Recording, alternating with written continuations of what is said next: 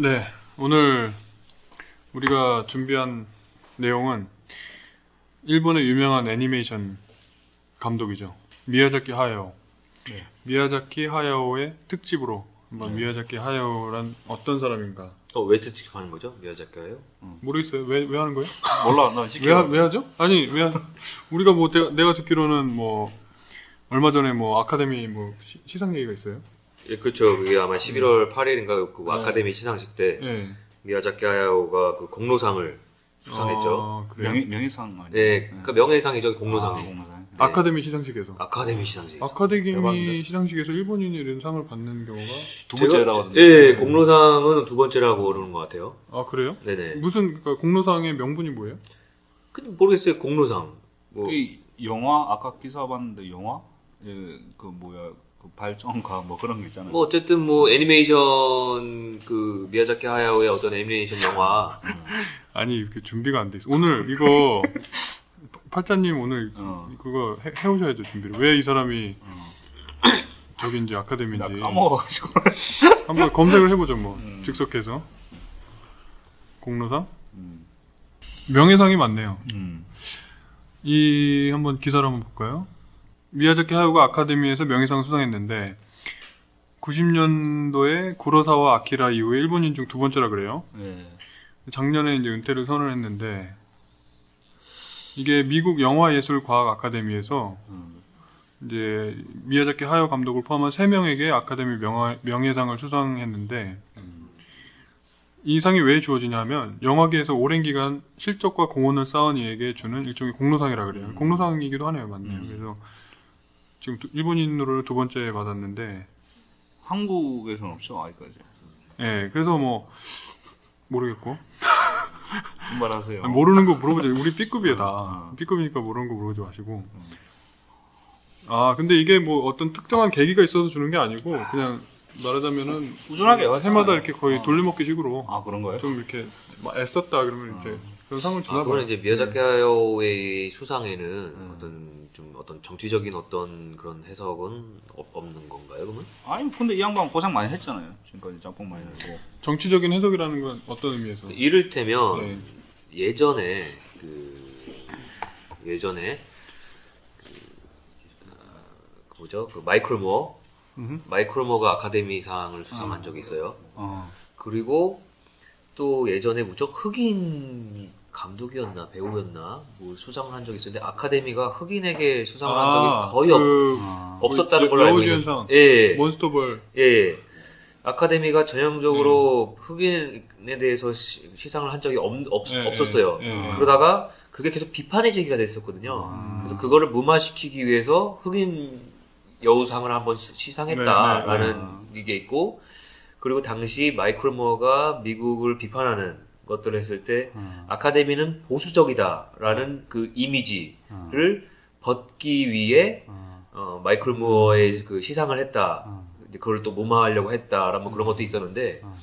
근데 그때 그 당시에 그 어떤 정치적인 어떤 좀 약간 좀 얽후 얽힌 게 있었거든요. 음. 근데 아 이번에는 그러면 일본과 뭐 미국 사이 뭐 지금 그 뭐게 뭐가 있었던 그 건가? 보면 참 그런 게 있어요. 일본 그러니까 일본이라는 존재가 이 세계 무대에서 노벨 문학상 같은 거 받는 거 보면 노벨 음. 문학상도 그렇고 항상 뭔가 그쪽 사람들이 서양 사람들이 아 우리 이거 너무 우리끼리 돌려먹기 했는데 음. 이거 아시아 쪽에 하나 줘야 되는 거 아니야라고 하면 꼭 일본이에요 그게. 그쵸. 그쵸. 음. 그러니까 제일 그러니까 그 사람들한테 아시아 하면 일본인밖에 떠오르는 게 없고 음. 중국도 가끔 주긴 한데 중국은 워낙 그냥 덩치가 크니까 그냥 하나씩 주는 거고 음.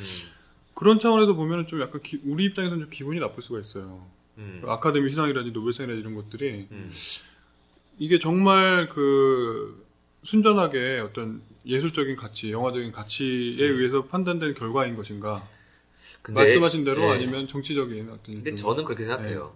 어, 어떤 시상 이제 이제는 그게 이제 전 세계적인 단위가 되면 음. 과연 그게 순수하게 집행이 되겠느냐? 음. 그렇죠 뭐 과연 그럴 수 있겠느냐? 그건 근본적으로 그 정도 아카데미까지 되고 음. 뭐 노벨상까지 되면 사실 볼장 다 본 거다라는 거죠. 그렇죠. 예. 뭐 비교적 그 엄격하고 뭐 공정하다고 하는 노벨 물리학상 같은 경우도 음. 그 비교적 지금까지도 되게 공정하게 누가 상을 받을 만 하다라고 하면은 주어지는 경우가 많대요. 근데 그게 음. 물리학의 뭐 특성이기도 하지만 그런 물리학 분야에서도 뭔가 비화들이 많고 제일 심한 네. 게그그그그 파트죠. 노벨 평화상. 그렇죠. 그건 뭐 말할 것도 없죠. 뭐 평화상 뭐 아유 우리 그 오바, 고, 오바마 선생님께서도 받는 고, 고 우리 김대중 선생님께서도 아, 아, 받으셨는데 그것도 그 마, 그것도 말이 많죠. 예. 예, 퇴색돼 버리는 뭐 이런 네. 여러 가지들도 있고 좌우지간 그렇게 해서 미야자키 하야오가 아카데미 무료 아카데미에서 음, 명예상을 수상했다. 음. 그래서 오늘 우리가 미야자키 하야오 감독의 특집으로 한번 여러 가지 시각으로 관점으로 한번 논해 보도록 합시다. 근데 먼저 기본 정보를 소개를 하고 넘어가야 되겠죠? 제가 소개를 좀 해볼게요. 네. 미야자키 하야오 1941년 1월 5일생 미래소년 코난 등의 작품으로 이제 잘 알려지기 시작했죠. 아 그렇죠. 어릴 때. 미래소년 코난 어렸을 때 본 기억이 나는데 지금 내용도 잘 기억 안 나요. 그냥 해변에서 막 코난이 뛰어다니는 장면밖에 음. 기억이 안 나요. 근데 이, 이분이 이제 세계 제 2차 세계 대전 중에 태어났어요. 음. 도쿄에서 태어났는데 이제 대학을 진학하기를 가쿠슈인 대학에 진학을 해서 경제학을 전공을 했대요. 음. 근데 대학교 재학 중에 이제 신문에 만화도 기고하고 그러다가 63년에 졸업을 한, 했을 때 도에이 애니메이션에 입사를 해서 그때 이제 그 회사에서 이제 나중에 이제 동업자가 되는 다카하타 이사오라는 사람을 만나서 본격적으로 애니메이션 제작을 시작하게 되죠. 음. 63년 이거 뭐 도대체 언제적인지 모르겠는데 근데 또 이 미래소년 코난이라는 작품은 그래서 그로부터 한 10여 년 후, 한 20여 년 가까이 지났네요. 1978년에 발표가 되고 근데 저는 이거 놀랐어요. 빨강머리엔도 이분의 작품이라고 이분이 참여한 작품이라고 하는데 지브리 작품이죠. 네, 저는 빨강머리엔이 서양 애니메이션인 줄 알았어요. 어, 저 어릴 때 그렇게. 아니, 아니, 그 근데 네. 코난도 네. 원 저자는 서양이 그 서양이에요. 아, 그러니까 그래요? 미야자키 네. 가야, 하야오의 각본이 아닌 거예요. 그러니까 아. 연출만 한 거죠, 연출. 아, 빨강머리엔도 그러면 서양 예, 예, 그런 아. 걸로 알고 있어요. 예. 그래도 빨강머리면 이미 벌써 서양 사람인데 음, 에, 그것도 이름도 앤인데 음, 어떻게 이게 일본 애니메이션이니까 깜짝 놀랐어요 이거 정말 알고 음. 근데 그런 작품을 하다가 이제 조금씩 조금씩 정치적인 이제 본색을 드러내기 시작하는 것 같아요 그래서 세계 멸망과 부흥이라는 극적인 소재와 환경이라는 주제를 다뤘던 바람 계곡의 나우시카 음. 1984년 이 작품으로 이제 일약 유명 스타덤에 오른 음. 그런 작품이 되죠 그 외에도 뭐 마녀 배달부 키키 뭐 붉은 돼지 음. 그는 이제 흥행 성적이 아주 좋았던 작품이고 컴퓨터 그래픽을 이용해서 만든 모노노케 히메 음. 이게 우리말로 원령공주. 원령공주죠. 1997년 그래서 1,400만 명 이상의 관객을 동원했다. 이게 이분이 이제 창단한 그 애니메이션 스튜디오가 있죠. 지브리. 이 지브리라는 스튜디오, 스튜디오는 1984년에 아까 말한 그 타카하타 이사오와 함께 설립을 했고 거기서 나온 작품이 뭐 천공의 성 라퓨타, 마, 마녀 배달부 키키, 이웃집 토토로, 추억은 방울방울, 방울방울. 예, 붉은 돼지, 귀를 기울이면 아까 그리고 월렁공주 나왔고 그리고 베를린 영화제에서 금검상을 수상했던 애니메이션 최초였죠. 생과 치히로의 행방불명. 음. 요게 이제 굉장히 저도 이 작품을 봤고 그런데 그 외에도 뭐 유명한 거 많죠. 하울의 움직이는 성 그리고 뭐 게드 전기, 뭐 바라- 벼랑 위의 포녀 뭐 이런 것들. 아, 포녀. 그게 없네. 포녀. 뭐 반대뼈의 묘랑. 반디프레메오가 이 사람 작품. 아니요 지브리 작 지브리에서 이제 감독은 하야오 감독 아닌데 지브리에서 나오는 아 작품이죠. 근데 이 반디프리의 묘가 이 이분이 참여는 했나요? 참여를 안 하고 이때 반딧불의 묘랑 그 같이 나왔던 작품이 있었어요. 그게 토토로였나? 음, 그러니까 그때 그게 그 해에 같이 나온 거 아마 그랬을 거예요. 아마. 그래가지고 반딧 불의 묘 자체가 그 묻혔던 그런 아니 근데 지금 반디프리의 묘가 음. 지브리 스튜디오에서 나왔다고 했잖아요. 예. 근데 지브리 스튜디오의 설립자가 미야자키 하야오와 아까 그 다카하타 아, 이사오 네. 이두 사람이 설립자라고 한다면은 반디프리의 묘도 네. 뭐 어쨌든 그 사람의 어떤 그 영향권 안에서 작업이 이루어졌. 아니 감독이 다르면 그게 아예 아- 터치가 안 되나요? 예, 아닐 수도 있죠. 최소 제작은 했을 거 아니에요. 제작 그러니까 그걸 근데 반딧불의 묘를 하야오 감독이 자기 타이틀로 안 하더라고요. 아 어쨌든 뭐 네. 전혀 관여를 안 했다고 보기는 어려울 것 같아요. 제 생각에는. 그냥 뭐 예. 저 연출 이런 거 도와줄 수도 있는 아 그런 거는 그 미야자키 하야오의 그 필체하고 정말 틀려요 그게 그림 그림체가? 약간 다른 것 같기도 아, 하고 달라요? 예 그리고 펑콩커 너구리 대작전 되게 좋은 작품인데 어, 야, 이거 재밌는 거 많이 나온다. 네 엄청 많이 나와 음, 어. 제가 사실 오늘 이 미야자키 하야오에 대한 이야기를 우리 팔자님께서 음. 준비해 오셔가지고 이런저런 얘기를 한다고 하시길래 음. 저도 작품을 몇 개 찾아봤는데 네. 뭐 봤어요? 아그 뭐 생과 치히로 행방불명 봤고 어. 이웃집 토토로 봤고 어, 그리고 가장 최근에 나왔던 그 뭐죠? 바람이 분다 바람이 분다를 보고서는 네. 제가 참 할 말이 많습니다 오늘 할 말 많고 음. 뭐그 차근차근 제가 한번 제가 해야 될 얘기를 이제 먼저 말씀하시고 그럼 음. 제가 얘기를 해보도록 할게요. 근데 재밌는 양반인 것 같아요 이 미야자키 하야오는 이게 사실 애니메이션을 좋아하는 팬들이라면 네. 뭐 신이죠 신 지존 어, 거장이죠 애니메이션 지존. 네. 애니메이션의 뭐 끝판대장 아 근데 저는 어려서부터 제가 만화책도 못 보고 어. 아, 그 만화로 돼 있는 걸 이렇게 관심이 안 가더라고요. 좀왜 이게 체질적으로 저는 드래곤볼도 심지어 끝까지 못 보고 어. 슬램덩크도 못 보고 하, 이상한 사람이에요 아니 너무 재미가 없는 거예요 이게. 근데 나도 그랬어. 나도 그래요? 드래곤볼도 그러니까 우리, 우리 그때 지난번에 우리 팔자님이 예. 우리 보이우드 영화 얘기할 때 예. 아니 뭐 어? 이게 뭐야 막 해리포터 네. 애가 크니까 아, 그때부터 안 봤다고 어. 저도 이제 드래곤볼 보는데 애가 컸잖아. 아. 아 처음에는 막 거의 장난 수준으로 장풍 쏘다가 나중에 무슨 뭐 대기권을 오고 나르고 막 오며 가며 무슨 지구 밖을 나가는 것 같고 막 그러면서 어 현실감이 너무 떨어지니까 그때부터 안 보기 시작했던 것 같아. 아, 원래 만화는 현실감이 없는 아 그것도 그렇지만 저는 이제 어려서부터 이제 텍스트로 돼 있는 정보를 받아들이면 뭔가 머릿속에서 이- 이게 상상하면서 뭔가 내가 생각할 여지들이 많이 생기잖아요, 되게. 근데 만화는 너무 이미지가 딱 너무 그것도 단순하게 그려져 있고 음. 사물을 단순화시켜서 표현하고 그 내용이 별로 없이 계속 장, 자- 이 만화 자- 책장은 넘기고 있는데 내용 전개가 이 책장을 넘기는 거에 비해서 양이 없는 거예요. 담, 담겨 있는 양이 얼마 안 되는 거죠.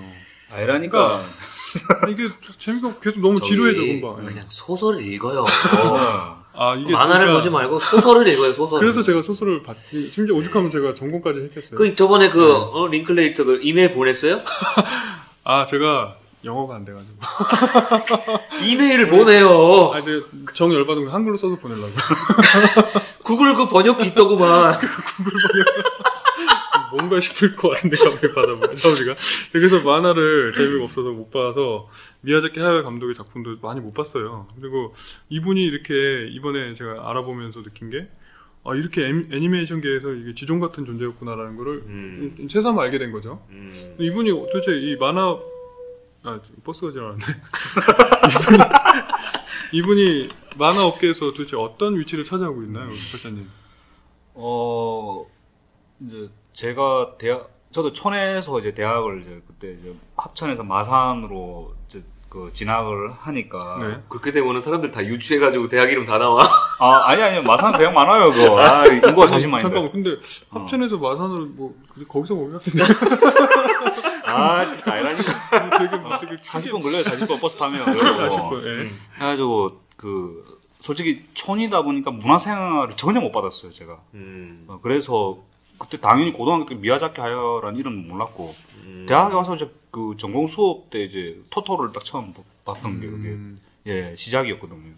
근데 그, 그 아까 저기 우리 저 뭐야 월마다님 얘기했던 그 예술을 하면 무적 그, 그 뭐야 이게 트라우마가 있다 기본적인 네. 저 그랬거든요. 음. 그러니까 그래서 제가 트라우마 뭐냐면 가족이라는 그 단어였어요. 가족. 그래서 토토를 보면 음. 참 엄청 울고 아. 그걸 수십 번을 봤어요. 제가 토토를. 그, 그 따뜻하고 어떤 어. 서정적인 가족애가 네. 유명하죠. 그런데 네. 더 웃겼던 게 제가 그때 대학에 왔을 때 토토로가 너무 좋은 거야. 근데 음. 이걸 한국에서 그 뭐야 추석이나 이런데 뭐 애니메이션 방 이거 특선회가 영화 하잖아요. 네, 그렇죠, 그렇죠, 그렇죠. 그걸 원래 토토로 하겠는데 그걸, 그걸 금지를 했는 거야. 정부에서 왜 그걸 금지하죠? 토토로 괴물처럼 보니까 애들 정서에 오염 안 좋다고. 아니 그때가 그때가 가만 있어. 그때가 언제죠? 그때가 2000 2년에서 3년이었나? 뭐 그럴 그게 말이 되나요? 거의 한 10년도 10년 전이네. 그렇죠. 뉴스까지 다 나왔었어요. 아니 그래가지고 믿기지가 않는데요 저는. 그러니까 욕을 했지. 이 미친 게이들 또르 게이들. 아니 음. 와 진짜 이건 너무 심각하다. 아니 근데 이해를 하시는 좋은 게 네. 그 우리 지금 그 뭐야 애들한테 아이들한테 그 이제 뽀통령이라고 아니 보통령. 근데- 네. 뽀로로도 바지 입혔어요 지금 아 정말? 보면 뽀로로 안경 쓰고 원래 펭귄인데 그냥 맨몸을 하는데 바지 입혔다니까 아, 지금은 바지를 입혀서 나온다고요? 어 처음에는 뽀로로 인기 좋아가지고 이제 이게 아청법인 입문 해가지고 온갖 지랄을 했잖아요 아, 발, 발상 진짜 어, 아주 그냥. 그러니까 아예 그냥 바지 입히고 나오고 아니 왜 라바도 이제 뭐 미피지? 진짜 어? 라바도 빨개 먹고 나오는. 라바도 빨개 벗고 나오는데. 아 진짜 해다도 너무하더라 아, 아 이렇게 진짜. 치면은 뭐야 요즘에 그 타이어 버스 음. 걔네 빨개 먹고 있는데 걔네 버스에도 옷 입혀가지고 버스 왜 버스에다가 뭐 천막 씌워가지고 댕기지 왜?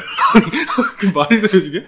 그놈의 이제 아, 아청법 아우 진짜 진절머리가 나 진짜 제정신이 아니. 아까 말한 그 급진적 저기 페미니즘 네. 거기서하고 연관이 깊을 거야. 아마. 네, 그, 그, 나는 연관 깊다고 아, 생각해요. 음. 네. 하여튼 네. 네, 그렇게 해서 예. 그렇게 어린 시절에 그런 추억이 있었고요. 아, 나 진짜 토토로 대박이다, 진짜. 를 보, 뽀로로 네, 바지. 봤고. 아, 진짜.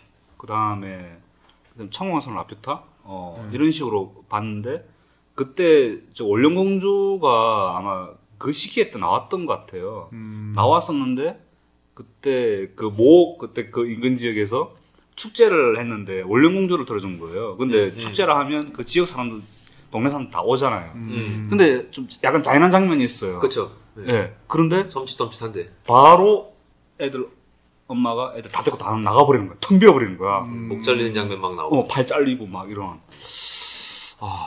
근데 그 작품이 미성년자 있지. 음. 관람 불가인가요? 그- 그건 아닌데 15세 이상이었나? 음. 어, 그렇고. 근데 이- 여기서 약간 번, 이제 삼천포라 빠지긴 하는데 그때 저 이, 게이 연관지어서 원령공주의 연관지은 게 뭐냐면 에어리언 대 프레데터 이제 영화가 나왔었어요.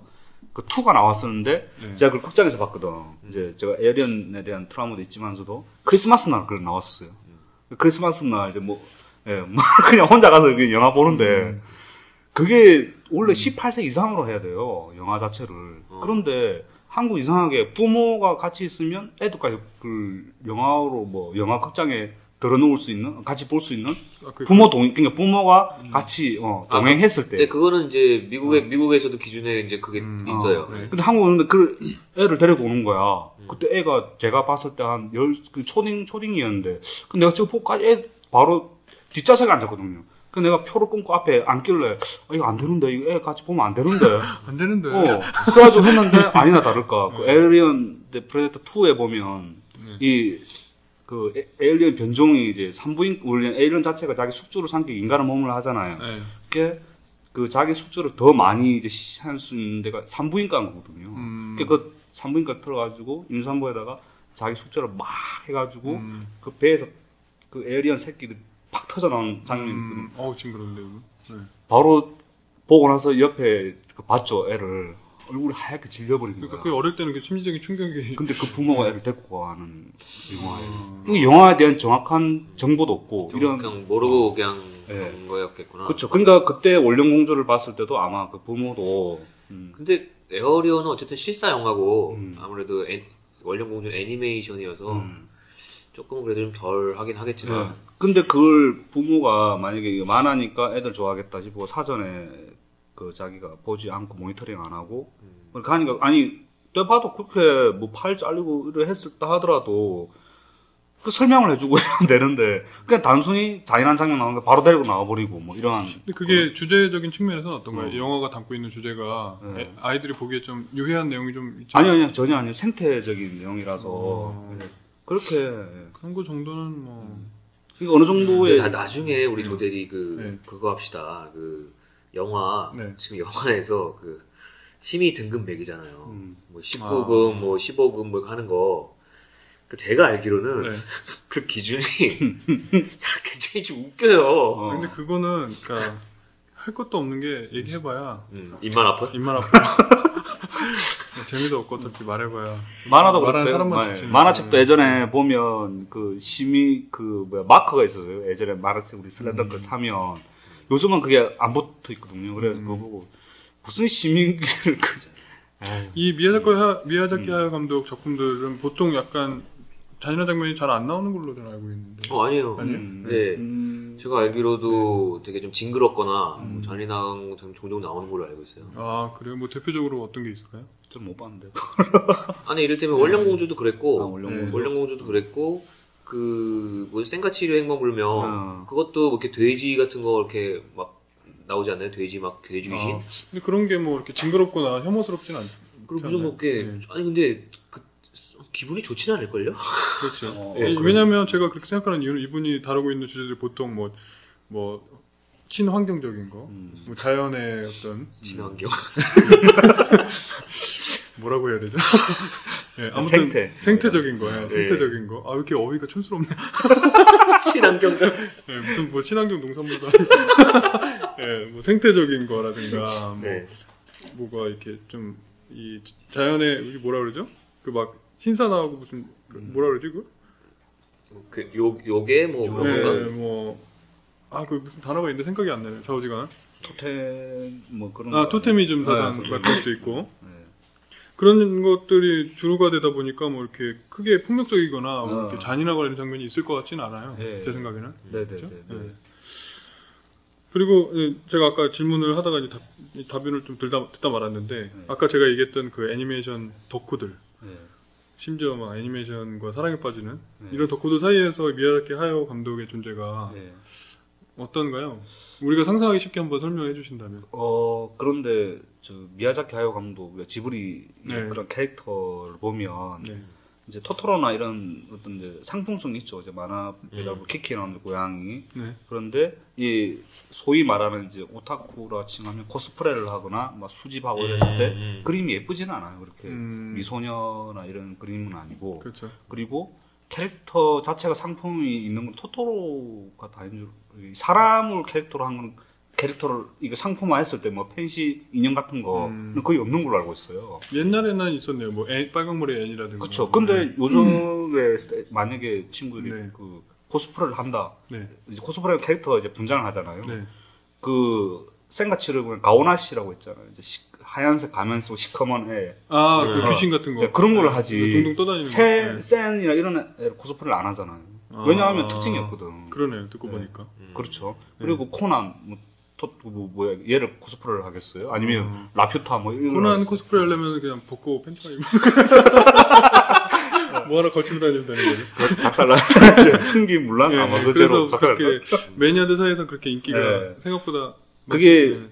이제 제 세대 때는 예. 당연히 하야 감독을 이제 당연히 그 최고로, 최고로, 하는데 예. 제 밑에 지금 배우고 있는 학생들의 어, 애니메이션 봤을 때 과연 인기가 있나? 어, 이게 시사하는 바가 어. 좀 있네요. 그러니까 이분은 어떤 그 일본 특유의 그 애니메이션 오타쿠들의 취향에서는 조금 벗어나 있고 약간 그렇죠. 예, 뭔가 보면. 어떤 본인의 작품 세계는 약간 그런 오타쿠 쪽과 그럼 오타쿠 쪽이 아니에요, 이 미야자키는? 듣, 듣다 보니까 네. 그렇게 정리가 되는 그러니까 것 같아요. 광적으로 네. 뭐 수집을 하거나 이렇게 네. 뭐 하겠다 그런 건 없는 것 같더라고요. 어. 맞아요. 맞아요. 생각해보면 오타쿠라고 우리가 떠올리면 주로 같이 떠오르는 이미지는 그림 톤 자체가 그 뭐죠? 미소녀? 그, 음, 막 음. 세일러문에 나오는 약간 아. 약간 그런 보컬로이드. 그런 그림. 그러니까 그 한마디로 보컬로이드? 되게 날씬한데 네. 가슴은 크고 네. 그죠. 눈 그런 이따만하고 막 코 없고 막 어. 이런 거. 막 이거 그죠 눈 크- 네. 크고 스즈미야 하루이 뭐 다리 길이가 막 거의 거미 막 이런 길. 망- 그렇죠 망상. 막말 어, 음. 그런 캐릭터가 보통 오타쿠들이 아까 어, 뭐. 무슨 톤이라고 한다고요? 그게 미소녀 풍의 이제 아까 뭐 전문 용어로 쓰셨는데 제가 못 뭐, 알아들었거든요. 뭐 뭐 라 했지 나도 술이 취해가지고 아, 전문 용어로 뭐 그런 그림 톤을 뭐라고 하셨나요? 그러니까 미소녀 망가풍 그러니까 네. 이게 망가라는 코- 이게 아예 솔직히 그 나중에 또 그 세부하게 설명을 해야 되는데 망가? 망가? 그러니까 있어봐요. 일본 용어로 만화가 이제 망가라고 하잖아요. 아 그런 거예요? 네. 아 나는 망가를 어디서 처음 봤냐면 네. 그 야동 사이트에서 뭐 무슨 야동 이렇게 뭐 동영상 있고 망가 얘기들 도대체 망가가 뭐지? 아. 그 만화죠 이제. 어, 만화를 일본 발음으로. 네. 그 서양 사람들도 네. 만화를 망가라 그래요. 아 그래요? 미국인들도 음. 그 망가라는 고유명사가 걔네가 통용이 돼요. 아, 음. 별다른 뜻이 아니라 그냥 만화구나 만화. 아 그러니까 미야자키 하야 감독은 어떤 우리가 일반적으로 떠올리는 그런 망가 이런 쪽하고는 약간 좀이 성격이 그쵸. 다른. 예. 그러니까 하야오 감독도 계속 고민하는 게 네. 이게 아이들이 태어나고 세대가 계속 바뀌잖아요. 근데 네. 아이들은 아이들인데 우리가 제가 어렸을 때 그 아이 입장과 지금의 아이 입장 바라보는 게 다르잖아요. 음. 그러면 이게 공감대를 시켜서 이 아이들 공감할 수 있는 내용을 계속 고민을 하는 거예요. 이제. 듣고 보니까 생과치로나 뭐 토토로까지는 모르겠는데 최근에 나왔던 바람이 분다 이런 거는 음. 애들이 보는 만화가 아닌 것 같아요. 그치. 최근일수록 더 애들이 네. 뭐 보지도 않을 것 같고 관심도 네. 없을 것 같고. 그 제가 극장에서 그때 그 마루, 마루미테 아리에띠인가 네. 몇 년 전에 이제 나왔었는데 음. 그 흥행을 한국에서 실패를 했죠. 일본에서 어떻게 되는지 모르는데 저는 좋았어요. 음. 좋았는데 그 말했잖아요. 지금의 그 초딩들 그 아이들 세대가 보는 거라면 명탐정 코난 어. 이런 식의 말한데 아까 그 제목이 뭐라고요? 마루미트 마루미테 아리에띠라는 아, 작품. 그게 원래 네. 원래 그 미야자키 하야오 은퇴작이라고 처음 막 광고하면서 나오지 않았었어요. 아유 그 그 양반 원래 저 생가치로 그때 하고 나서 은퇴하다 다시 돌아오고 그랬어요. 그러니까 그, 은, 은퇴 선언을 음. 하루 이틀 한 게 아니고 여러 번 계속 아, 번복을 해. 아니 제가 몰라서 그러는 건데 아까 그 음. 말씀하신 작품의 내용이 가- 간략하게 뭐 어떤 내용이에요? 그게 그때 지금 작 왜몇 년밖에 안 됐는데 기억이 어떻게 했냐면 네. 이게 시골에 한 네. 그 저택이라기보다는 좀 중산층에 있는 네, 집인데 네. 그게 소인족이 살고 있어요. 소인족. 어, 네. 그 자그마한 엄지공 우리나라 치면 그 근데 이 종족이 그 계속 그 뭐야 이 번식은 아니고 사람인데 그래도 네. 근데 이게 세 이게 개체 수가 줄어드는 거예요. 이유 없이. 아니 그게 왜냐하면 지금 현대화 사는 게 이 사람들이 살 수가 없는 거지 지금 왜냐하면 아. 인간의 입장에서는 다 거인이고 이 친구들은 소인인데 그래가지고 몇몇 개체밖에 남지 않았는데 그래서 살아가다가 왜냐하면 이 사람들은 덩치가 작으니까 네. 우리가 먹는 예를 들어 음식 같은 것도 조금만 있, 이 조금만 있으면 살 수가 있거든요. 네. 근데 이 사람들은 이 덩 이 우리 인간의 입장에 들키면 온갖 그 실험이 다 당하잖아요. 음. 바로 매스컴 타고 네. 항상 존재를 숨겨 고 살고 있는 거예요. 제가 봤을 때는 아. 이제 소수자라고 봐야 되나? 어, 그냥? 이게 뭔가 사회학적인 의미가 있고 음. 역시 마찬가지로 말씀하셨던 대로 아이들이 볼 만한 약간 그렇죠. 그런 어려운 예. 주제일 수도 있죠. 그래서 예. 보통 그 오타쿠들이라고 하는 그 층이 좋아하는 만화라 그러면은 뭐 음. 제가 생각하기에는 음. 뭐 정의의 이름으로 용서하지 않겠어. 막 그런 게 나와서 막, 막, 막 변신하면서 막 나- 저걸 네. 물리치고 막 이렇게 되게 이 적과 선악구도가 되게 뚜렷하게 나뉘어져 있고 네. 이런 걸 좋아하는데 네. 뭔가 갑자기 무슨 사회적 약자 얘기가 나오고 이러면 네. 벌써 그왜 그러냐면 미야자키 하야오의 작품에 주제 의식이 명확하거든요. 네. 네. 그 사회를 바라보는 시선이 음. 어, 있고 그, 음. 그 안에 좀 자기가 나름의 어떤 철학이 담겨 있기 때문에 음. 오타쿠들이 좋아하기는 쉽지 않을 것 같아요. 그렇죠. 음. 그러면은 그 미야자키 감독이 만든 작품 중에 그나마 좀그 오타쿠들이나 아니면 어린 그 연령대의 아이들이 즐길 수 있을 만한 네. 예. 그런 작품이 있었을까요? 이게 네. 오타쿠는 모르겠는데 네. 아마 토토로가 가장 네. 이제 어린 층부터 이제 어른들 그 남녀노소가 모두 즐길 수 있는 작품이지 않을까 싶네요. 토토로를 뭐 내용을 간략하게 다들 아실 테지만 간략하게 네. 한번 말씀해 그러니까 주시죠. 예. 그 주인공의 가족이 촌에 가서 이제 촌으로 이사를 하죠. 이사를 하는데 그 엄마가 이제 병이 걸렸어요. 그러니까 병이 걸리니까 촌에서 이제 맑은 공기 마시면서 이제 치료를 하고 그 아버지는 또 글을 쓰고 일을 하고 어 그렇게 그 촌에 이제 그 어떻게 보면 귀농 이야기라고 해야 되나 그런 거죠. 그 토토로가 되게 오래 제가 알기로는 되게 오래, 88년에 보니까 80 1988년 작품이에요. 네, 이게 엄청. 우리나라 88 올림픽 때 제가 태어나기 전이죠. 어, 아이, 아니 그, 그 드립은 너무 많이 쳐가지고 재미가 없네요. 네, 88년이면 되게 네, 엄청 이때 오래된 이때는 우리나라 같은 경우는 예를 들어서 애니메이션 그 이런 뭐, 것들이 뭐 거의 태권보이 같은 거 뭐 이런 거 나오는. 태권브이도 우리나라에서 만든 게 아니죠? 태권보이 우리나라에 만들었죠. 아? 김청희 맞아요. 감독. 예, 김청기. 아 그런가요? 네. 네. 그, 올- 올해매. 그 정도 수준 그 정도 수준이었을 때 네. 네. 되게 나름 깊이 있는 주제 의식도 저도 이걸 되게 재밌게 봤는데 어떻게 네. 보셨나요 이걸? 어우, 저, 저는 완전 환상이었죠. 왜냐하면 음. 색이 너무 예뻐요. 농촌 음. 풍경에 그런 색이 음. 녹, 그 녹색을 많이 좋아하다 보니까 어릴 때는 음. 그러니까 그 색을 그 지금은 디지털로 애니메이션 하는데 그때는 다 손으로 수작을 했거든요. 네. 어떻게 색을 이렇게 예쁘게 뽑아낼 수가 있지? 어, 그래서 너무 손으로. 한 거군요 그때는. 네, 너무 예쁜 거예요. 이제. 지금에 비하면은 뭐 아니, 손으로 했다는 거는 그렇죠 어디까지 색까지 칠하고 이런 것까지 다 손으로 하는 그런 그때 시스템인가요? 컴퓨터 뭐 어떻게 안 되니까. 그러니까 생각해보니까 셀 그거 다 애니메이션 일일이 수작업으로 예. 상상할 수 없는. 아 지금은 그건 2D 애니메이션을 해도 색은 수작업을 안 해요? 그 컴퓨터로 다아 하고 지금은 있어요. 그림은 그림 어, 손으로 그리시죠 그리, 그림은. 그림은 손으로 네. 그리고 아니 그게 타블렛으로 해도 그림은 손으로 타블렛 그리잖아요. 아 네. 아 근데 똑같이 손으로 한다 그래도 예를 들면 제, 제가 모르지만 네. 상상할 수 있는 건 뭐냐면 똑같이 손으로 그려도 타블렛으로 그린 이 선이나 이런 자 것들은 여기서 우리 타블렛이 뭐죠? 타블렛을 이제 펜 마우스 그리고 타블렛 그래가지고 이걸, 손... 이걸 모르시는 분이 있을 거예요. 다 알지. 아 다 알아요? 이 펜으로 마우스처럼 이렇게 하면 그냥 그거예요. 도구에 그림 도구. 야 너 알았어? 타블렛이 뭔지 알아? 어, 안 해. 와. 다 알아요. 그 정도 다 알아요. 아. 음. 네, 너무 지금 우리가 어렵다는 얘기를 듣다 보니까 네. 이 피드백을 받다 보니까 의식을 너무 하고 있는 것 같아요. 아니 지금 청취자분들 네. 잠깐 당황하셨을 텐데 우리 그 조합원 여성 조합원 분이 한 분이 와 계셔가지고 잠깐 물어봤어요. 그러니까 무슨 얘기를 하려고 했냐면 그 타블렛을 통해서 그린 선이나 이런 이 그림들은 그거를 이 layer를 떠다가 계속 재활용을 할 수가 있고 네. 그걸 또 변형하면서 되게 편하게 작업을 할 수가 있는 반면에 네. 어 그럼 그걸 손으로 다 그냥 옛날에는 이 펜으로 그냥 실제로 했다 그러면 네.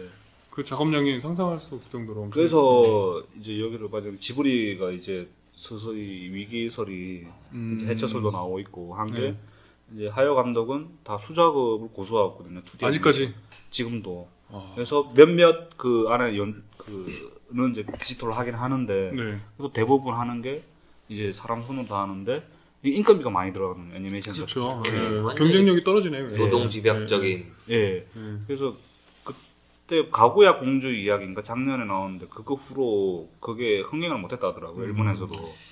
그래서 그 후로 지금 다 3D 애니메이션 넘어간 추세에서 과연 네. 지브리가 계속 이렇게 버틸 수 2D로 있을까? 예, 그래서 얼마 전 7월 달에 기사 그 보니까 더 이상 신작은 안 만들고 어. 저작권 관리만 하겠다 아, 지브리에서는 그럼 그만 사업 접겠다는 얘기네. 그냥. 거의 그런 식이죠. 그게 제가 아, 예전에 진짜로? 듣기로는 우리나라에서 일본의 애니메이션 회사의 하청 작업을 그 지금도 많이 하고 있죠. 지금도 어, 지금 네. 그제 친구 여자 제, 제 친구 여자 친구가 네. 그 애니메이션 회사를 했었어요. 네. 다니고 있었어요. 한 2년 전인가. 음. 근데 그때 원피스, 나루토 다 하청받아서 한국에서 하고. 그림은 실제로 우리나라에서 대부분 많이 그리고 네, 그냥 원화만 원화만 넘어오고 어, 넘, 아, 원화가 넘어오면 동화 자금은 다 한국에서 다 하고. 어. 그런데 지금도 그 인건비가 한국은 비싸다. 한국이 어. 한국도 이제 인건비 많이 올랐죠. 네, 그래서 네. 막 중국이나 북한으로 다 넘어가는 추세. 북한도 네. 지브리가 망하면 안 되는데. 씨. 나는 차라리 망하려면 디즈니가 망하지. 일단 지브리가 망하면 안 된다고 생각하거든. 참, 디즈니가 망할까요?「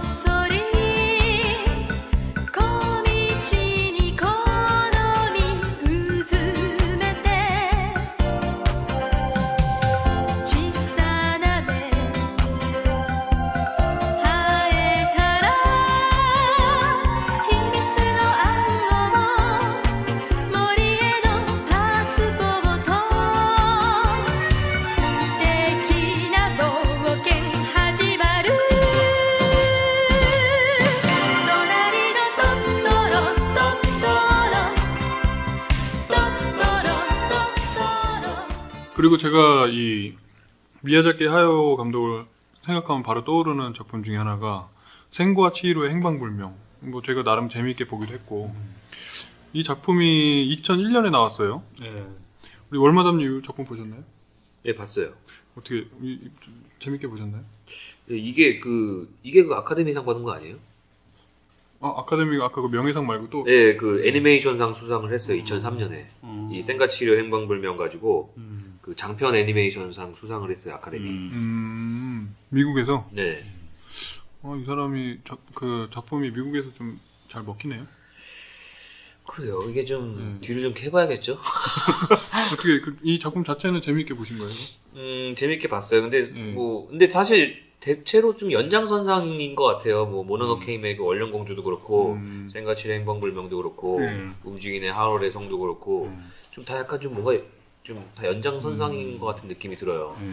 생과 치로 행방불명을 뭐 안 보신 분도 있을 테니까 간단하게 제가 얘기를 하자면 뭐 주인공 이름이 원래 치히로죠.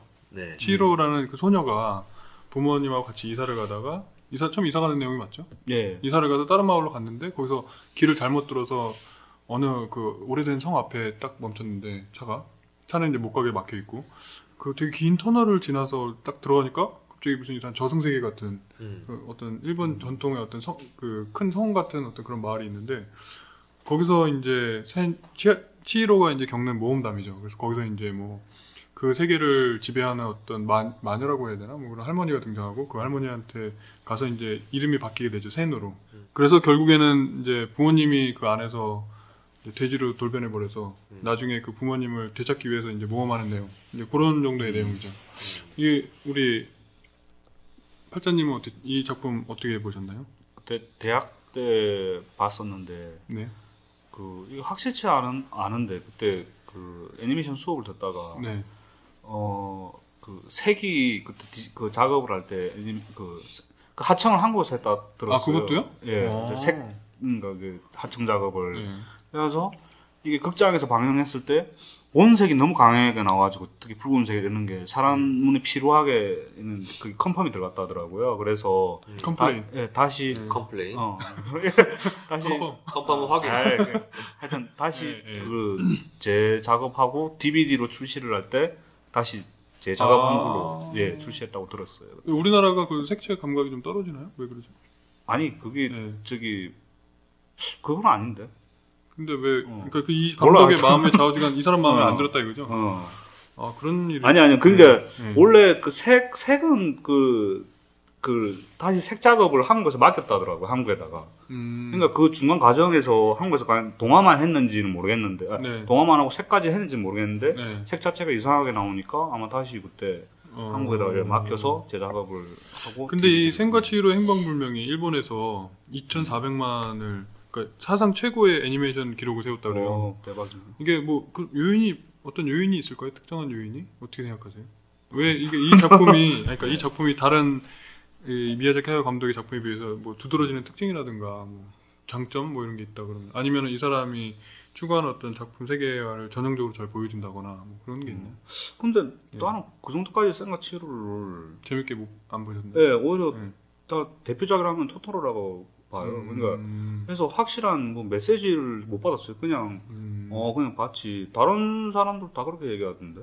아 그래요? 예, 그게 아니면 일본 정서랑 한국 정서랑 그 다를 수도 있으니까. 음. 그리고 오히려 한국에서 더 인기 많았던 게 하울의 움직이는 음. 성이었어요. 근데 일본은 성향이 못 탔더라고요. 아, 좀 정서가 다른 모양이에요. 네. 일본 난 포뇨가 너무 예뻤는데. 어, 폰, 어, 포뇨. 아 저는 포뇨를 못 봤는데 내용 좀 포뇨 좀 소개 좀 해주세요. 이게 포뇨가 2008년이면 거의 최근작이잖아요. 어. 베니스 영화제도 출품되고 이게 내용이 간략하게 어떻죠? 가만있어 보자. 이게 내용이 아니 그러니까 아니, 이 제가 알고자 하는 거는 뭐 내용을 구체적인 걸 아니더라도 주- 이, 이 작품에서 말하고 난 주제 정도는 기억을 하실 것 같은데.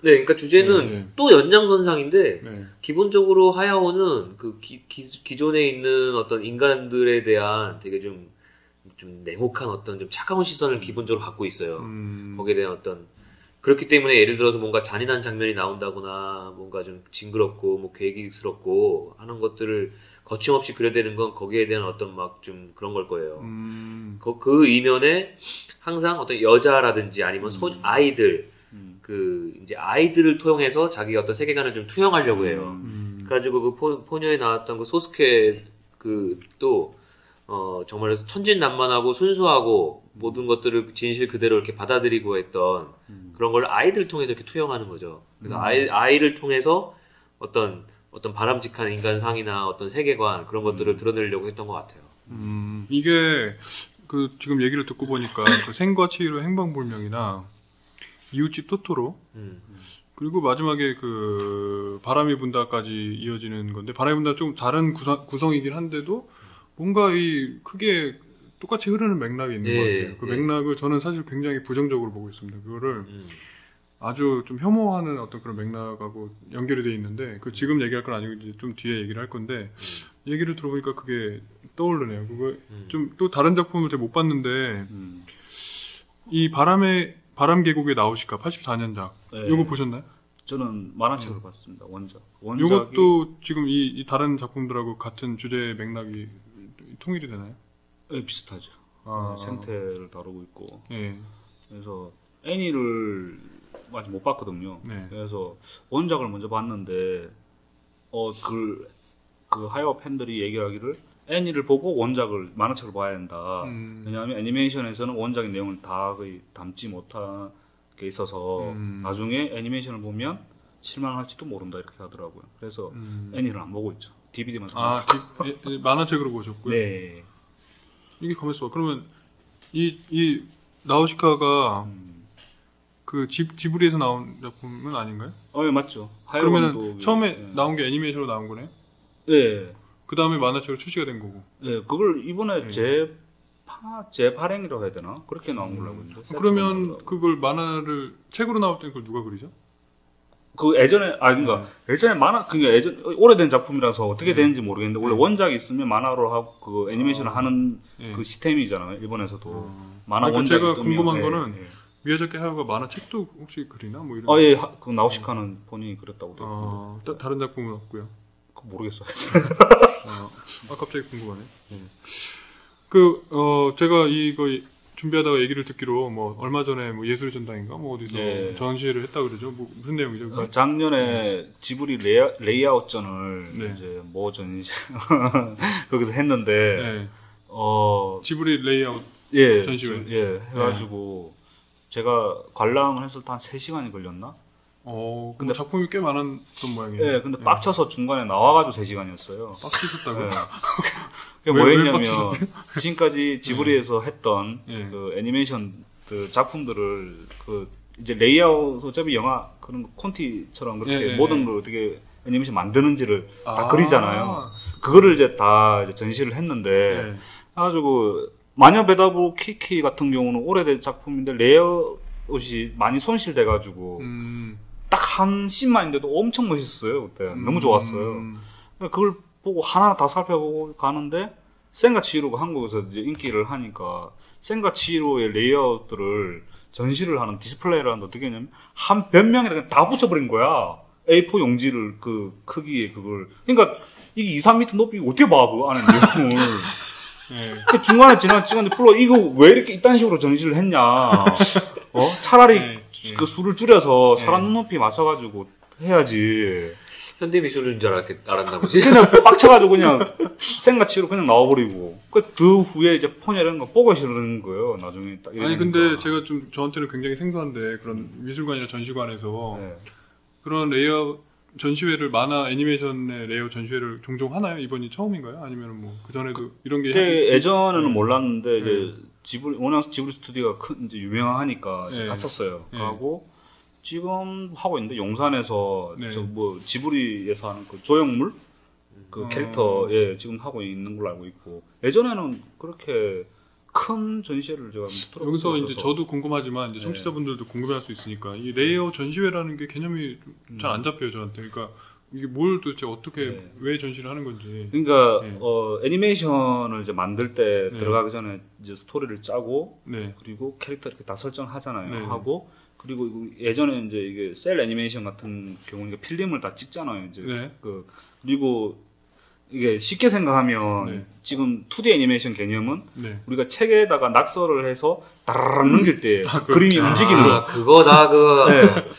네. 네, 그 그런 식이죠. 네, 그러면 그렇게 하려면 전체 구성을 이제 어떻게 촬영을 하고 음. 그 캐릭터 이 장면 씬에서 어떻게 하고 어떤 색으로 해야 되는지 그리고 네. 뒤에 배경 어떤 배경이 있고 소품 어떤 건지 네. 다 그냥 콘티를 다 짜는 단계죠.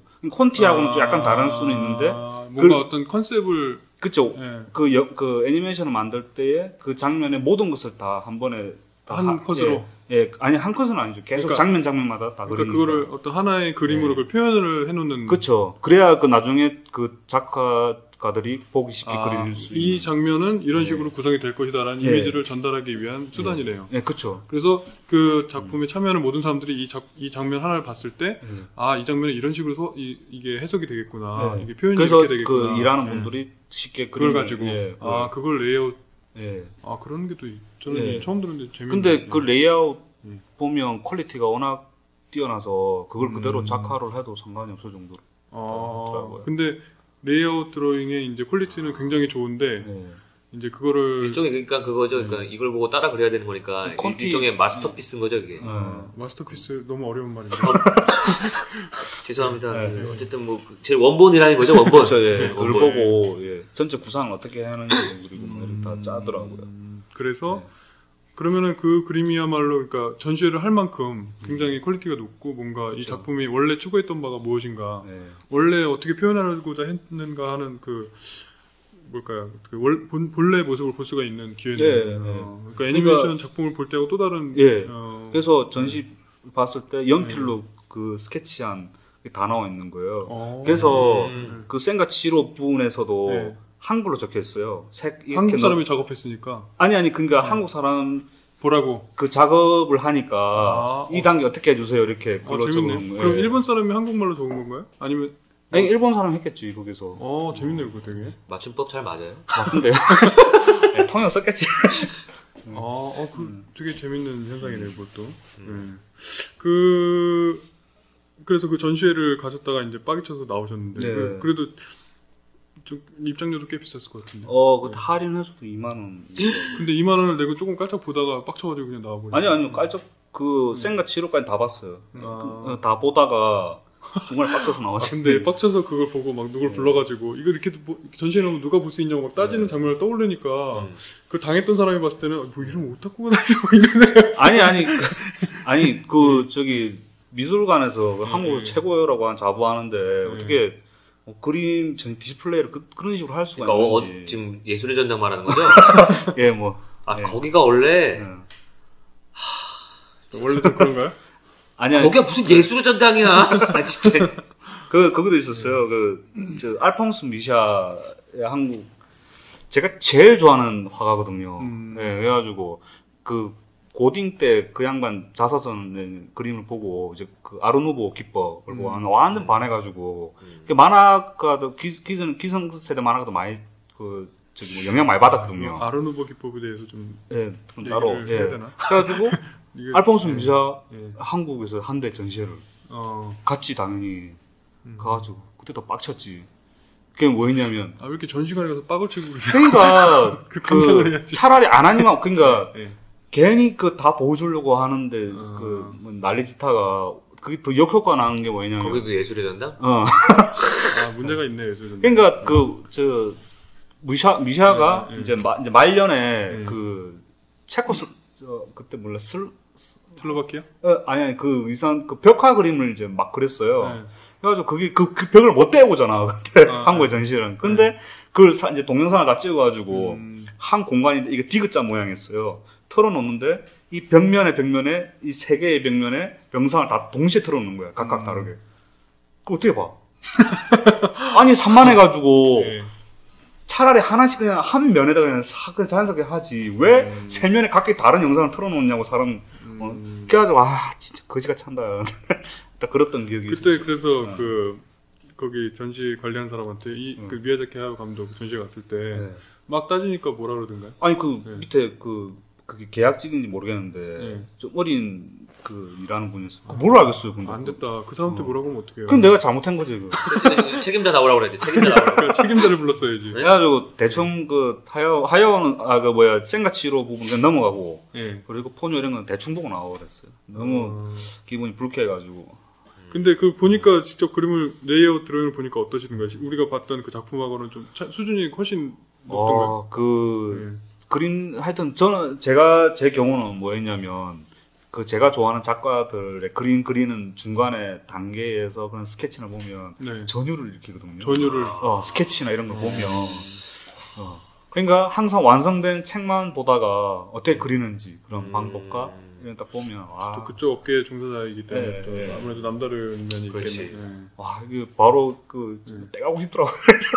어. 어, 그런 예. 그뭐 본인 작업하시는데 좀 도움이 아유, 되는 도움 많이 정도가? 됐죠. 아 이런 많이 식으로 작업을 접근하면 되겠구나 하는 힌트를 많이 얻으셨나요? 근데 저는 애니메이션 단계 그 쪽은 아니지만서도 네. 스케치나 이런 걸 봤을 때 예. 엄청 꼼꼼하게 잘 하더라고요. 저기 모퉁이에 있는 파란 집이잖아요. 저 집이다. 하나 아래쪽 길로 가버렸잖아. 이쪽으로 쭉 가면 나오지 않을까? 그만둬요. 그러다 항상 길 잃어버렸잖아요. 조금만 더 가보자고. 가만히 좀 있어. 조용해지면 뒤편 쪽문으로 나가서 밖에 계단을 따라 제일 밑까지 내려가는 거야. 거기에 보일러실 입구가 있어. 불을 때는 곳이지. 안에 가마 할아버지 있을 테니까 그 사람을 만나. 난 가마 할아범이다. 욕탕 가마에서 혹사당하는 늙은이지. 이 꼬맹이들 빨리 안할 끼냐? 일손은 이미 넘쳐. 여긴 온통 검댕이 투성이야. 대타는 얼마든지 있다. 하쿠! 정신 차려! 이쪽이야, 하쿠! 오늘 뭐 이 미야자키 하야 감독에 대해서 또 월마담님도 나름 팬 팬을 자처하는 그러니까 저는 좀 뭐랄까 지금 어쨌든 뭐 디, 지금 지금 남아 있는 2D 애니메이션이 지금 지불 네. 미- 일본에 있는 지브리 그리고 뭐 디즈니 그리고 또 또 하나 있나요? 그 또 있나요? 미국에 그 디즈니 말고? 픽사하고 디즈니가 통합한 거 아니었어요? 아 합쳐졌어요? 네, 그런 거 알고 있는데. 미국에 그거 있잖아요. 저기 뭐죠? 드래곤 길들이기 만든 회사? 드림웍스? 드림웍스? 아, 그런가? 네. 어 드림웍스 뭐 이 정도인데 네. 어쨌든 그 이 지브리 스튜디오에서 나오는 2D 애니메이션이 고군분투하고 있는 거죠 지금. 어, 그 아직. 미국의 미국 네. 시장에 네. 대항해서 고군분투하고 있는 건데 네. 저는 이 미야자키 하야오 그리고 또 최근에 또 지금 3D로 다 넘어가고 있는 추세잖아요 지금 음. 이제 2D 애니메이션은 이제 거의 예전만큼 역동적으로 안 만들어지고 있고 거의 3D 그리고 3D 기술도 좀 계속적으로 발 비약적으로 음, 좀 네. 발전을 하고 있어서 그 제가 3D 그 프로그램을 사실 한 10년 전에 네. 당시에 나왔을 때 이제 조금 배우려고 했었어요. 네. 근데 당시만 해도 지금과 같은 퀄리티가 나올 수가 없었어요. 네. 근데 지금 한 십몇 년이 지났는데 지금은 엄청난 발전을 한 거예요. 그 예전에 그 있잖아요. 뭐냐 뭐냐 그 영화 근래 뭐지 그 퍼런 인간 그 뭐야 그 아바타. 아, 뭐 아바타 어, 깜짝 놀랐어요. 뭐 아바타라든지 네. 근데 보면 퍼런 인간. 이거 퍼런 뭐 스머프도 아니고 근데, 뭐- 근데 스머프는 귀엽긴 한데 어쨌든 이렇게 나오고 있는데 저는 그 두 개를 조금 비교를 좀 되더라고요. 근데 무슨 지점이 있냐면 네. 제가 이제 그 미야자키 하야오의 그 애니메이션으로 공통적으로 가르고 있는 게 뭐가 있냐면 굉장히 그 사실주의적인 음. 어떤 관점을 유지하 되게 입각하고 있어요. 네. 굉장히 그, 어, 그 장면 장면 하나하나 음. 그 사람들이 뭐 대화하고 아니면 무슨 표, 표정 짓고 모션 짓고 아니면 뭐 사물을 짓고 뭐 하는 뭐 하나하나가 굉장히 디테일이 살아있어요. 네.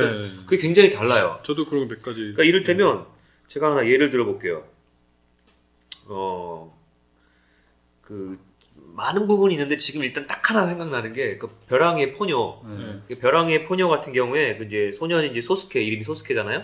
그 소스케가 이를테면 엄마가 불러요. 소스케 소스케 하면서 밥 먹으러 들어오라고. 밥 먹으러 빨리 밥 먹으러 들어와라. 그러니까 예 알았어요 엄마 하면서 이제 얘가 막 가- 뛰어가가지고 이제 집에 거실이 있는데 일본도 우리나라처럼 이제 신발을 벗거든요. 네. 그래서 신발을 벗고 딱 들어가요. 보통 그냥 그냥 그렇게 들어가면 돼요. 네. 근데 얘가 신발을 벗고 들어가는데 우리 잘 보세요. 보통 신발 벗고 들어갈 때 신발 내팽개 치고 들어가면 예의 없다 그래요. 네. 그래서 그 신발을 얘가 신발을 벗은 다음에 들어갈 때 다시 한번 신발을 가지런히 놓고 들어가요. 어, 그리고 집에 들어가요. 근데 우리가 생각하는 2D 애니메이션에서 그런 거 없죠. 그런 거 없어요, 사실. 아, 신발 하니까 저도 떠오르는 게 있어요. 네. 생과 치료 행방불명에서 음. 센이 그 이렇게 거기서 이제 일을 하길 고용을 하고 막 일을 하다가 나중에 엄마를 찾으러 가야 되겠다고 했나 아무튼 밖으로 나가야 되는 상황이었어요. 신발을 신어야 되는데 딱 신발을 신으러 왔는데 거기 이제 보일러실에서 음. 먼지 귀신들이 신발을 달라고 하니까 막 이렇게 모여가지고 신발을 갖다 줘요. 음. 그 신발을 신고 그냥 나가면 돼요. 음. 보통 애니- 애니메이션 같았으면 그냥 나갔을 거예요. 근데 신발을 신은 다음에 나가면서 한번 이렇게 앞꿈치를 톡톡 콕콕 두들기고. 콕콕 찍죠. 그거. 아, 보통 우리 신발 신은 다음에 예, 예, 뭔가 예. 이렇게 잘, 잘 착용 안 되졌다는 느낌이 들기 때문에 앞꿈치를 네. 바닥에다 콕콕 예, 찍거든요. 그게 나오더라고요. 예. 그러니까 그런 거 디테일이 저는 근데 그게 의미가 없지가 않다고 생각하는 게 왜 그러냐면, 그러니까 상당히 그 어떤 그 디테일이 어떻게 보면 집착한다고 할 수도 있어요. 음. 되게 집착할 수, 한다고 할 수 있는데, 저는 그런 생각이 드는 거예요. 이 미야자키 하야오가 펼쳐진, 펼쳐놓은 이 2D 애니메이션의 그 리얼리티는, 음. 어, 그러니까 관객이, 그러니까 우리가 이제 관객이라는 거죠. 관객이 어쨌든 그 판타지 세계잖아요. 그 그렇죠. 애니메이션이. 그 판타지의 세계를 보다 그 현실감 있고 좀 되게 따뜻하게 받아들이게 하는 그 효과를 준다고 생각해요. 음. 그 리- 그런 리얼리티가. 그런 그렇죠. 면에서 뭔가 인간적이고. 예, 뭔가 예. 인간적이잖아요. 음. 그리고 우리가 늘 생활이랑 비슷하고. 근데 그 만화에서 그러고 있으니까 음. 그게 너무 예쁘고 너무 정감 있게 다가간다는 거예요. 음. 그러니까 되게 이 애니메이션에서 말하고자 하는 메시지나 그런 거에 다가갔을 때 선입견이나 되게 멀, 멀- 거리두기를 하면서 보면은 잘 음. 안 되지만 되게 좀 이렇게 어 따뜻하게 이렇게 관객이 다가갈 수 있게 만들어준다는 거예요. 그런 거 요소 하나하나가. 근데 그게 이제 음. 하지만 근데 3D 애니메이션이 저는 좀 오히려 좀 부작용이 심한 것 같아요. 그게 뭐 네. 무슨 얘기냐면 지금 예전에 비해서 3D 애니메이션이 굉장히 극도로 지금 발달이 돼가고 있고 아바타에서 보여줬던 정말 극도의 정말 현실감. 네. 근데 잘 보시면 저만 느낀다고 생각하진 않아요. 그러니까 보다 우리 이런 3D 기술이 발전하면 발수록 발전하면 발전할수록 관객은 그 거기서 보는 느낌이 좀 굉장히 괴리감이 들고 오히려 차갑고 기괴한 느낌이 들어요. 왜냐하면 이게 분명히 3D 애니메이션이라는 걸 우리가 알고 있는데 이게 너무나 사람이랑 좀 비슷 거의 흡사하다는 얘기예요. 근데 그러면은 오히려 정감 있고 따뜻한 게 아니라 굉장히 더 불편해지고 더 차갑다는 느낌이 든다는 거예요. 음. 그러니까 이거는 제가 만약에 아, 나중에 한 꼭지를 만들고 싶, 만들어서 이건 또 해야 되는데 이 현대 미술의 한 장르가 있는데 그 서- 현대 미술의 그 포토리얼리즘이라는 장르가 있어요. 그 사진보다 더 리얼하게 그리는 어떤 그림 장르예요. 그 예전에 그 한- 뭐 하이퍼 리얼리즘. 예, 하이퍼 리얼리즘, 네, 네. 포토 리얼리즘, 뭐 슈퍼 리얼리즘이라고 부르는 그게 이제 6, 7, 70년대에 이제 굉장히 그 유행했던 음. 그리고 국내에서는 그게 뒤늦게 유행이 되면서 아직까지도 뭔가 좀 그게 있어요. 그것과 좀 비교, 비교한다면 좀 되게 재밌는 설명을 제가 할 수 있을 거예요. 같은 거예요. 그러니까 이 3D 애니메이션이 극도의 사실감이 다가 사실감이 전해질수록 우리는 더 이상한 괴리감을 느낀다는 거. 어쨌든 그걸 비교했는데 저는 이제 그 어쨌든 하야오의 그 2D 애니메이션의 리얼리티가 되게 좀 약간 좀 따뜻한 감성으로 어, 다가왔던 기억이 있어서 되게 좀 좋게 생각. 그러니까 제가 그 얘기를 들으니까 생각나는데 이게 너무 아바타라든지 아바타는 어떻게 보면은 이, 이 이미지 자체가 주는 되게 현실감 같은 건 있는데 그렇다고 해서 인간을 많이 닮아 있어서 불쾌감을 주는 것과는 좀 다른 얘기인 것 같아요. 음, 그러니까 3D 애니메이션인데 인간을 표현하고 있고 살색이나 머리카락이나 모든 것들이 인간의 모습인데 너무 그게 현실에 너무 지나치게 가까울 때 음. 그럴 때 불쾌해질 수 있는 음. 말씀하신 대로 이런 게 어떤 그 뭔가 자꾸 그런 쪽을 지향하다 보면 음. 뭔가 이 예술이나 어떤 그런 애니메이션이나 이런 거에 대한 오해로 발전하는 것 같아요. 그러니까 이 사람들이 보고 싶어 하는 거는 현실 그대로의 자신이 아니거든요. 음. 그러니까 일정 정도 가공돼 있고 음. 또 우리가 리얼리티 리얼리티 말로 리얼리티라고 하지만 음. 사실은 그 리얼리티라고 우리가 말할 때 리얼리티는 진짜 현실을 하고 닮아 있는 걸 말하는 건 아니거든요. 그러니까 음. 현실이지만 가공돼 있어서 우리가 그 불편하지 않은 현실을 받아들일 수 있을 정도의 현실. 그쵸 이걸 리얼리티 원리 네, 자꾸만 주장해서 네. 제일 리얼리티는 CCTV 보면 돼요. 그렇죠. 가장 리얼리티죠. 네, 네, 네. 그러니까 3D, 3D 애니메이션이 너무 현실적으로 추구하려고 할 때 그런 CCTV가 돼버리는 네. 이런 문제가 있는데 아마 그렇기 때문에 이 2D 애니메이션이 갖고 있는 의미도 있고. 네, 저는 정말 네. 그래서 2D 애니메이션이 좀 롱런 했으면 좋겠다는 네. 바람이 있어요. 그래서. 그래서 아마 이 미야자키 하야 감독도 음. 그걸 좀 고집을 하는 것 같아요. 네, 뭐 어쨌든 그 2D 애니메이션의 정서가 기본적인 어떤 따뜻한 정서가 예, 있다. 예, 특히나 미야자키 하야오의 작품에는. 예. 여기 근데 제가 떠오르는 말이 있어서 지금 검색을 해봤는데 아리스토텔레스가 이 인, 인간이 이제 비극이라는 장르의 극을 음. 창조를 했는데 이걸 한마디로 정의하는 게 있어요. 이거 지금 기억이 안 나서 검색을 해봤는데 아리, 아리스토텔레스가 비극을 정의할 때 가치 있거나 지- 진지하고 일정한 길이를 가지고 있는 완결된 행동의 모방이다. 쾌적한 장식을 한 언어를 사용하고 각종 장식이 작품의 상이한 여러 부분에 삽입된다. 또 연민의 공포를 통하여 감정을 정화시키는 효과를 가지고 있다. 그게 무슨 말이냐면 이게 현실 현, 현 현실을 모방하지만 우리 아까 얘기했던 대로 모방하지만 그거에 대한 완벽한 재현이 아니라 장식한 언어를 사용하고 장식한 작품들을 그러니까 여러 가지 소품들을 여러 부분에 삽입을 해서 그래서 연민과 공포를 통해서 감정을 정화시키는 효과를 가지고 있다라는 식으로 정의를 하거든요. 그러니까 이게 2D, 2D 애니메이션이 3D 애니메이션에 비해서 보다 이쪽이 지금 말한 정의에 좀 가까운 음, 또 그런 정화 효과에 가까운 위치에 있는 거 아닌가. 그, 그런 지점에서 의미가 좀 있는 것 같아요. 음. 시민 여러분, 언제까지 TV로 대리 만족하실 겁니까? 예수인 여러분, 언제까지 들러리로 사실 겁니까? 우리가 함께 문화 예술의 틀을 바꿉시다. 소비하는 문화에서 참여하는 문화로 소수를 위한 예술이 아닌 다수를 위한 예술로 문화예술 협동조합 나비와 함께 합시다.